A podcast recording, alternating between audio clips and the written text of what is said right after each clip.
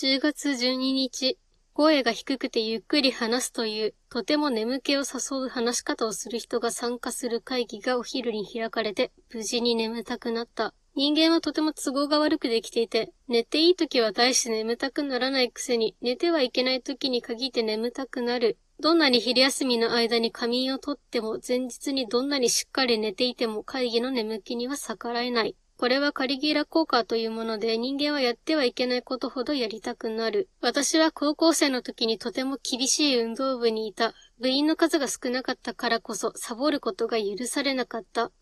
私が2年になる年に長年顧問を担当していた先生が顧問を外れることとなり、聞きつけた卒業生が指導にやってくるようになった。見張られなくてもちゃんとやっていたので今更来られても正直に迷惑だった。卒業生の先輩方のうちの何人かにはお子さんがいて、練習場所にお子さんを連れてくる。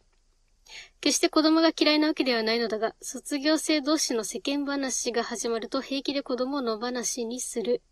2歳くらいだっただろうか、まだ話すことができない男の子がジェスチャーでペットボトルのキャップを開けろと必要に指示してくるので、開けて差し上げたら見事にそのペットボトルを逆さまにして中身を床にぶちまけた。これには悪意があったり、いたずらではないことは分かっている。この時期特有の物理現象への好奇心である。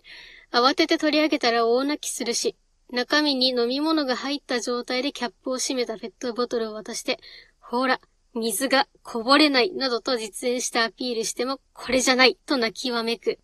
ただ、そうこうしているうちにコップには蓋がないということに気づいたのか、コップに入っていた水を片っ端からひっくり返して遊ばされていらっしゃるのであった。この世の突発的な子供のおもりはまだ可愛い方だった。一番厄介だったのは卒業間もない先輩だった。この先輩を A さんとする。元の顧問の先生がいなくても現役部員で問題なく練習ができていることが分かってからは、卒業生の練習の見張りは次第にフェードアウトしていったが、A さんだけは違った。もともと A さんは責任感が強い人だった。卒業しても部活を何としてでも存続させるという強い思いがあったらしく、大学が始まっても部活の時間になったら欠かさず練習場所に現れた。今となってはそれが A さんに悪影響だったように思う。大学で友達を作る大事な時期に大学に目もくれず古巣にばかり気をかけていたからか、友達ができなかったようで古巣に居場所を保つしかなくなる。最初のうちは第二外国語で勉強している韓国語のハングルの書き方を教えてくれたり、新しく彼氏ができて彼氏からもらった指輪を見せてくれたりしたが、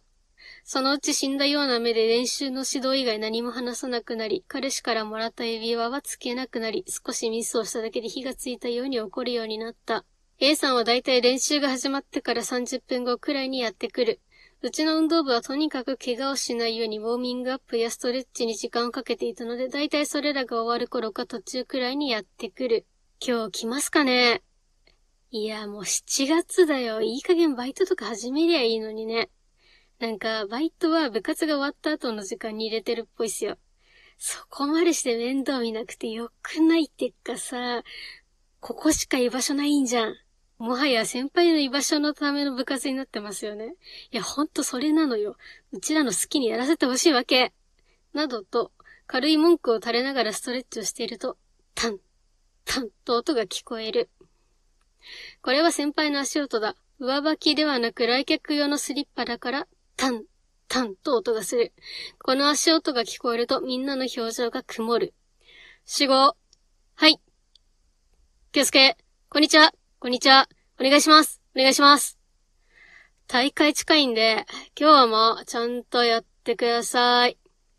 先輩がいなくてもちゃんとやってるのに。というか、こっちとら予選通過しとるわ。と言いそうになるところをぐっとこらえて。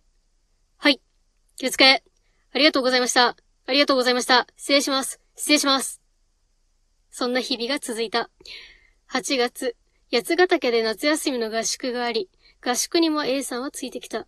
新しい顧問の先生は私と同じく、部活が全てではないというスタンスだったので、部活の合宿でも夜には勉強するというスケジュールを組んで、勉強嫌いな生徒はしぶしぶ勉強した。ちゃんとご褒美も用意されていて、夜には先生が買ってきた手持ち花火をやらせてくれた。八ヶ岳の空は夏でも星が見える。先生は物知りだったので、星の名前や夏に見える星座の名前を教えてくれた。何日目かの夜の消灯前だったと思う。A さんが、私はこの部活が弱体化していくのが見てられないと、部員全員と顧問の先生がいる前で泣き出した。私は弱体化しているとは思わない。ただの変化だ。大体私たちはオリンピックに出られるわけでもなければ、プロを目指しているわけでもないのに、3年生ギリギリまで部活に勤しみすぎている。何より学校は勉強するところだ。だから合宿で勉強してもおかしくはないし、合宿だから花火などの非日常的なイベントを楽しんで罰当たりでも何でもない。私にとってはこの合宿が今までの合宿で一番豊かな時間だったと自信を持って言える。どんなに卒業生が否定しようが、これを是とするか非とするかは現役部員が決めることだ。泣きじゃくる先輩を前に心苦しかったが、私は一言、解散とだけ言って部員たちを部屋に戻らせた。A さんと同じ大部屋で寝泊まりをしていたので、しばらくして A さんが部屋に入ってきた。直前までひそひそ話をしていた私たちは、足音を聞きつけてすぐに寝たふりをした。スンスンという鼻をすする音が聞こえた。あの後新しい顧問の先生と A さんとの間でどういう会話がなされたのかはわからないが、A さんはまだ泣いていた。合宿の後から A さんは練習に来なくなった。練習中に時折、タン、タンと音が聞こえてくることがあったが、A さんの足音ではないことはすぐにわかった。知らぬ間に私たちは A さんの足音が識別できるようになっていた。言うまでもないが、現場を離れた人間が求められてもないのに口出しをするものではない。その世界にその人がいないのにその人に合わせる必要はどこにあるのだろうか。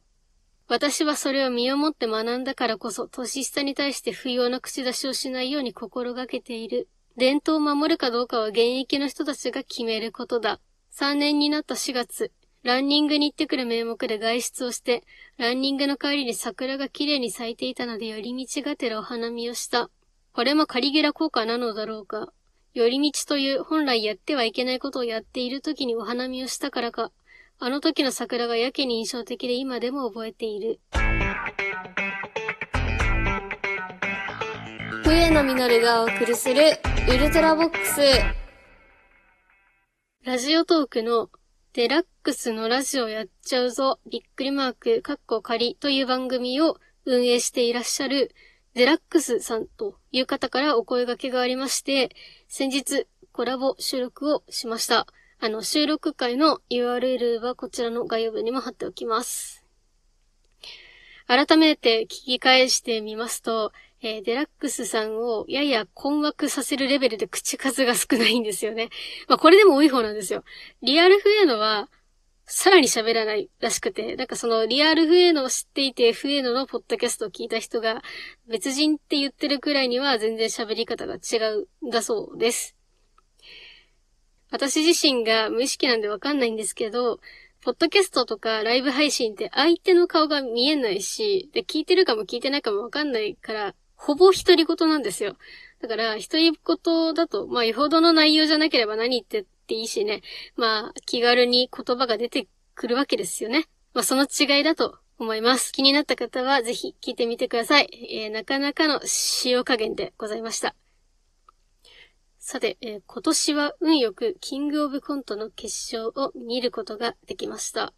個人的に頑張ってほしいなって思っていたのは、ラブレターズさんですね。あの、ラブレターズさんが出ていた結構前のライブで、マクセル・イグジットっていうワードが出てくるネタがあるんですけど、なんか、それがとてもインパクトがあって、今でも覚えていたので、その、お笑いにめちゃくちゃ明るいわけでもない人間の記憶に残るネタができるってことはきっとすごいんだろうなというような謎の期待がありました。演技は相変わらず上手だなと思ったのと、あとあの、ちょっと不思議な年配の女性という設定で、屋内でもサンバイザーを被った状態にさせるというようなね、設定とか、そういうところが芸が細かくてとても好きでございました。ただちょっと途中からあまりにも早口すぎて理解が追いつかなかったんですよね。その応酬の中で細かく笑えるポイントがあったはずなのに、なんかこう見る側が取りこぼしちゃったような感覚がありました。っていうね、あの、お笑いにめちゃくちゃ明るいわけでもないのに、えー、生意気なことを申し上げておりますが、あと常々このお笑いの賞レースで思うのが、その道の人とその道じゃない人でリアクションが分かれるな、というところでございます。まあ、つまりね、私から見て評価されるべきだと思う人が評価されなかったり、まあ一方で正直あんまり面白くないなと思うのに評価されてる人たちがいるなと思ったわけでございますよ。まあ、個人的にはジグザクジギーさんの新市長記者会見っていうネタが一番面白かったんですけど、まあ、評価振るわなかったなって思ってて、あのー、他の自分以外のキングオブコントを見た方にも、ちょっとお話しする機会があって、で、そこはね、同意見でした。で、このジグザクジギーさんの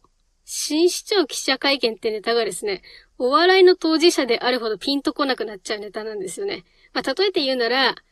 お医者さんが医療系のドラマとか漫画とか見ても面白くないのと、まあ、同じかなと思いました。まあ、それであれば、ファイヤーサンダーさんの日本代表メンバー発表というネタも、まあ、お笑いというか、まあ、芸能界内部寄りのネタなので、ピンとこないんじゃないのかなとか思いつつ、まあ、わずかながらジグザクジギーさんより2点だけ上なのは何の違いなんだろうというちょっと辛口意見でございました。あとは私が個人的に暴力と大声と下品なワードで制するタイプのネタ全般が好きでは、まあないんですけど、まあ受けるとこには受けんだろうなっていうところで、まあこれらのネタが上位にあったところで、まあそこまで変な感じはしなかったです。ちなみに私の好きなお笑い芸人さんは、えー、皆さんの予想通り、ラーメンズさんです。まあもう事実上活動が終わっちゃっているのと、芸人さんの枠かというとちょっと微妙なところがあるんですけどね。あと、ラーメンズさんが好きっていうと、反射的にサブカル女過去あらみたいな言い方してくる人がいるんですけど、それでもラーメンズさんが大好きです。お相手は、私、笛野実がお送りしました。それでは次回のウルトラボックスでお会いしましょう。